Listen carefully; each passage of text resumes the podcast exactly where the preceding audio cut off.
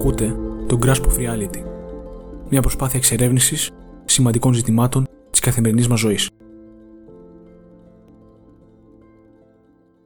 Η αλλαγή είναι συνεχής. Οι άνθρωποι και ο υλικός κόσμος αλλάζουν από λεπτό σε λεπτό. Είναι αναπόφευκτο. Αυτή είναι η φυσιολογική τάση των πραγμάτων και δεν μπορούμε να τη σταματήσουμε, ακόμη και όταν αυτή η αλλαγή συμβαίνει στον εαυτό μας. Εμείς οι ίδιοι αλλάζουμε συνεχώς και το μόνο που μπορούμε να κάνουμε είναι να κατευθύνουμε αυτή την αλλαγή. Ποτέ όμως δεν μπορούμε να τη διακόψουμε. Συνήθως δεν κατανοούμε ότι η αλλαγή είναι μια διαδικασία που συμβαίνει συνεχώς. Έχουμε την εντύπωση ότι τόσο ο εαυτός μας, οι άλλοι άνθρωποι, όσο και τα αντικείμενα μένουν σχετικά σταθερά και αμετάβλητα. Είναι όμως πολύ διαφορετικό να λες ότι κάτι είναι σχετικά αμετάβλητο με το να λες ότι κάτι είναι αμετάβλητο σχέτο. Γιατί το σχετικά αμετάβλητο στην ουσία μεταβάλλεται σημαντικά, απλά αυτό συμβαίνει σε βάθος χρόνου. Εμείς όμως βλέπουμε τα πράγματα ως σταθερά, γιατί η αλλαγή τους αργεί να γίνει παρατηρήσιμη. Δεν μας ενδιαφέρει όμως και τόσο σε αυτή την περίπτωση αν αλλάζουν τα αντικείμενα ή ο φυσικός κόσμος. Αυτό που μας ενδιαφέρει είναι το βίωμα της αλλαγής στους ανθρώπους. Προτού όμως μιλήσουμε για οτιδήποτε, χρειάζεται να αναλύσουμε λίγο περισσότερο τον όρο πραγματική αλλαγή. Λέγοντας αλλαγή, εννοούμε τη μεταβολή από μια κατάσταση Α σε μια κατάσταση Β. Πιο ειδικά όμως, στον άνθρωπο, αναφερόμαστε στη μεταβολή συνηθιών, δηλαδή των μοτίβων συμπεριφοράς και σκέψης. Αυτά τα μοτίβα, από τη στιγμή που θέλουμε να τα αλλάξουμε, είναι προφανώς ανεπιθύμητα ή μη λειτουργικά και μας προκαλούν προβλήματα και δυσφορία. Με τον όρο πραγματική, εννοούμε μια αλλαγή υπαρκτή, απτή και παρατηρήσιμη. Ορισμένες φορές μπορεί να έχουμε την εντύπωση ότι βελτιωνόμαστε, ενώ στην ουσία η αλλαγή μας να μην είναι πραγματική. Η προσπάθειά μας δηλαδή να αλλάξουμε να μην δημιούργησε κάποια μεταβολή στις συνήθειές μας ή στο περιβάλλον μας, είτε γιατί δεν ήταν αρκετή, είτε γιατί δεν ήταν σωστά στοχευμένη. Και επειδή είτε μας το λένε οι άλλοι, είτε επειδή θέλουμε να το πιστέψουμε, νομίζουμε ότι έχουμε αλλάξει. Και είναι δύσκολο να καταλάβουμε και να αποδεχτούμε ότι παρόλο που προσπαθούμε, τελικά δεν παράγουμε κάποιο αποτέλεσμα. Γι' αυτό το λόγο θέλω σε αυτό το επεισόδιο να αναφερθώ σε κάποιες αρχές, σε κάποιους κανόνες που διέπουν τη διαδικασία της αλλαγής κάποιους κανόνες που αν τους λαμβάνουμε υπόψη μπορούν να μας κατευθύνουν σε αυτό το ανηφορικό και τόσο αναγκαίο μονοπάτι. Πριν όμως αναφερθώ στους κανόνες, θέλω να θίξω μια πολύ διαδεδομένη αντίληψη. Πολλούς θα έχετε ακούσει να εξιστομίζουν τη φράση Οι άνθρωποι δεν αλλάζουν. σω εκείνοι που φέρουν αυτή την πεποίθηση να απογοητεύτηκαν από τις αποτυχίες κάποιων κοντινών τους ανθρώπων. Οπότε, αυτή τους εμπειρία τους στιγμάτισε. Η αλλαγή όμως είναι μια συνεχής κατάσταση σε όλη τη φυσική πραγματικότητα. Άρα και οι άνθρωποι αλλάζουν, ακόμη και αν δεν το προσπαθούν συνειδητά. Απλώς η αλλαγή τους αυτή είναι αρνητική και μη επιθυμητή ακριβώς επειδή δεν έχει καμία κατεύθυνση. Λέγοντας ότι οι άνθρωποι δεν αλλάζουν, εννοούμε μάλλον ότι δεν βελτιώνονται ή ότι δεν γίνονται όπως θέλουμε εμείς. Αυτό όμως επίσης δεν είναι αλήθεια. Υπάρχουν δεκάδες παραδείγματα ανθρώπων που άλλαξαν και βελτιώθηκαν. Άνθρωποι που άλλαξαν το σώμα τους, που από παχύς αρκεί έγιναν γυμνασμένοι και υγιείς και χρήση ναρκωτικών που ξεπέρασαν τον εθισμό τους και έγιναν καινούργιοι άνθρωποι. Η αλλαγή δεν είναι ανέφικτη, απλώς είναι πολύ δύσκολη και γι' αυτό λίγοι την πετυχαίνουν. Αφού είπα λοιπόν αυτά που μέτρωγαν, πίσω τώρα στους κανόνες που καθορίζουν αν η αλλαγή που επιτυγχάνουμε είναι πρώτον πραγματική και τελικά θετική, δηλαδή βελτίωση. Ο πρώτος κανόνας είναι ο εξής. Η πραγματική αλλαγή δεν είναι ποτέ επιβεβλημένη. Είναι πάντα θέμα προσωπικής επιλογής του ατόμου που θέλει να αλλάξει. Πόσες φορές στη ζωή μας άλλοι άνθρωποι μας πιέζουν να αλλάξουμε, ώστε να κουμπώνουμε με τις δικές τους αντιλήψεις για το πώς πρέπει να είμαστε. σω και εμείς οι ίδιοι πιέζουμε τους άλλους ανθρώπους να αλλάξουν γιατί μας βολεύει. Αυτό που χρειάζεται να αντιληφθούμε, από όποια πλευρά και αν βρισκόμαστε, είναι ότι αν το άτομο δεν νιώσει ότι έχει ανάγκη την αλλαγή, αν δεν την επιλέξει συνειδητά, δεν πρόκειται να αλλάξει ποτέ πραγματικά. Δεν πάνε να σου λένε όλοι οι άνθρωποι του κόσμου ότι πρέπει να αλλάξεις. Αν εσύ δεν θεωρείς ότι χρειάζεται, δεν θα κάνεις τίποτα. Το θέμα είναι το άτομο μόνο του να αντιληφθεί την ανάγκη που έχει να αλλάξει, να αισθανθεί το έλλειμμα που χρειάζεται να καλύψει. Όσοι και αν τον σπρώχνουν, τη στιγμή που θα τον αφήσουν ελεύθερο θα τα παρατήσει, γιατί δεν βρίσκει λόγο και νόημα στην αλλαγή. Δεν ξέρει πού πάει, γιατί πάει και αν θέλει να πάει τελικά κάπου. Σαν παιδιά, σίγουρα βιώσατε την κατάσταση αυτή με τους γονείς σας. Σίγουρα σας πίεσαν να κάνει μια συγκεκριμένη δραστηριότητα ή να υιοθετήσετε κάποιες συμπεριφορές που ίσως δεν επιθυμούσατε. Έλεγχαν απόλυτα αυτές τις δραστηριότητες και τις συμπεριφορές σας. χωρίς ακριβώς να έχετε επιλογή να μην τις κάνετε. Αλλά ξαφνικά, με το που σας άφηναν λίγο λάσκα, τα παρατούσατε όλα. Και ακόμη και αν είχαν δίκιο και ήταν πράγματι σημαντικά όσα σας έβαζαν να κάνετε, δεν ήσασταν σε θέση να καταλάβετε την αξία που είχαν για εσάς τότε. Στο δεύτερο κανόνα τώρα, η πραγματική αλλαγή είναι αργή. Απαιτεί χρόνο. Στην πραγματικότητα, τίποτα δεν αλλάζει από τη μία μέρα στην άλλη, όσο βολική και αν είναι μια τέτοια αντίληψη. Μια ειλικρινής αλλαγή έχει διάρκεια στο χρόνο, ακριβώς επειδή χρειάστηκε για πολύ χρόνο για να επιτευχθεί. Α πάρουμε σαν παράδειγμα ένα άτομο που θέλει από μια ανθυγιεινή και καθιστική ζωή που ακολουθεί στο παρόν να αλλάξει τις συνήθειές του, να αρχίσει να τρώει καλά και να γυμνάζεται συστηματικά. Αν πέσει με τα μούτρα, νομίζοντα ότι μπορεί να το καταφέρει κατευθείαν, σίγουρα θα αποτύχει. Χρειάζεται να χτίσει τη συνήθεια του βήμα-βήμα. Αυτό μπορεί να σημαίνει ότι θα ξεκινήσει πηγαίνοντας ακόμη και μία φορά την εβδομάδα στο γυμναστήριο. Μόλις το συνηθίσει και είναι άνετος με τη μία μέρα, μπορεί να αρχίσει να πηγαίνει όλο και πιο συστηματικά. Η ουσία όμως δεν βρίσκεται μόνο στο γεγονός ότι δεν θα μπορέσεις να διαχειριστεί τις μεγάλες αλλαγές σε σύντομο χρονικό διάστημα, αλλά και στο ότι η συστηματική προσπάθεια και όχι η μεγάλη προσπάθεια είναι εκείνη που προκαλεί τελικά την αλλαγή. Γιατί όμως, οι περισσότερες αλλαγές τις οποίες θέλουμε να πετύχουμε αφορούν κακές συνήθειες. Το βιολογικό υπόβαθρο των συνηθιών μας είναι οι συνάψεις, δηλαδή συνδέσεις μεταξύ νευρώνων. Μια συνήθεια ενεργοποιεί συγκεκριμένους νευρώνες στον εγκέφαλό μας, οι οποίοι ενώνονται μεταξύ τους δημιουργώντας έναν δρόμο που τους συνδέει. Και αυτή είναι μια σύναψη. Ο σκοπός της δημιουργίας αυτών των συνδέσεων είναι η αποτελεσματικότητα.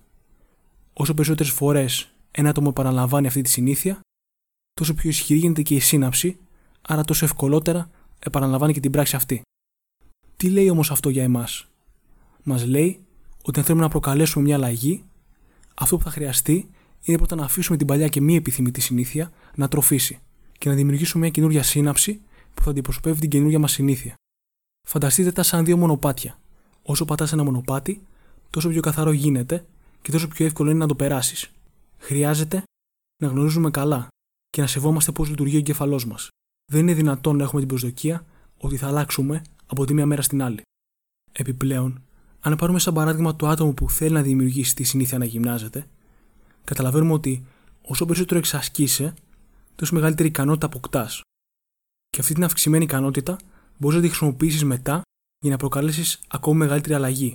Όσο πιο δυνατός γίνεσαι, τόσο περισσότερο μπορείς να γυμναστείς και στο μέλλον, και άρα να πετύχεις ακόμη μεγαλύτερη αλλαγή στο σώμα σου. Όσο εξελισσόμαστε σε κάτι, η πρόοδός μας ανατοκίζεται. Αυτό είναι και το νόημα πίσω από την παροιμία: οι πλούσιοι γίνονται πλουσιότεροι και οι φτωχοί φτωχότεροι. Όσο μεγαλύτερη ισχύ κατέχεις σε οποιοδήποτε κομμάτι της ζωής σου, τόσο μεγαλύτερη ισχύ μπορείς να κερδίσεις και στο μέλλον.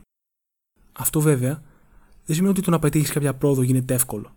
Η προσπάθεια να αλλάξεις, πρώτα στο μυαλό και μετά στην πράξη, είναι μια εξαιρετικά επίπονη και απογοητευτική διαδικασία. Ο τρίτος λοιπόν κανόνας αναφέρεται στο ότι η αλλαγή είναι εξορισμού δύσκολη και περιλαμβάνει ρίσκο. Είναι αρκετά βολικό να πιστεύεις ότι μπορείς να βελτιωθείς χωρίς να κοπιάσεις. Η πραγματικότητα όμως διαψεύδει αυτή μας την πεποίθηση. Βιώνουμε έντονη αντίσταση κάθε φορά που προσπαθούμε να κάνουμε κάτι καινούριο, γιατί η μεταβολή των συνθειών απαιτεί κατανάλωση περισσότερης ενέργειας από ότι αν απλώς επαναλαμβάναμε τις ήδη μαθημένες συνήθειές μας. Ακόμη, στην πραγματικότητα δεν αλλάζουμε τη στιγμή που λέμε ότι πετύχαμε το στόχο μας, αλλά σταδιακά, στην πορεία μέσα από την οποία περνάμε μέχρι να τον πετύχουμε. Αυτή η πορεία δεν είναι εύκολη. Αποτελείται από πάρα πολλά εμπόδια, τα οποία καλούμαστε να υπερβούμε. Ακριβώς αυτή η υπέρβαση των εμποδίων είναι που μας αλλάζει. Γιατί ένα εμπόδιο είναι ταυτόχρονα μια πρόκληση να βελτιωθείς, να αποτύχεις ώστε να υπερβείς τρόπο να το ξεπεράσεις. Στο παράδειγμα με το γυμναστήριο, μπορεί να κάνουμε λάθη στις ασκήσεις, στη διατροφή, να εξηγούμε από το πρόγραμμά μας ή να τραυματιστούμε. Ένας τραυματισμός σε προκαλεί να κάνεις αναδρομή στο τι έγινε λάθος, ώστε να μην το επαναλάβεις. Τη στιγμή που συνειδητοποιείς αυτό το λάθος, τότε έχεις αλλάξει.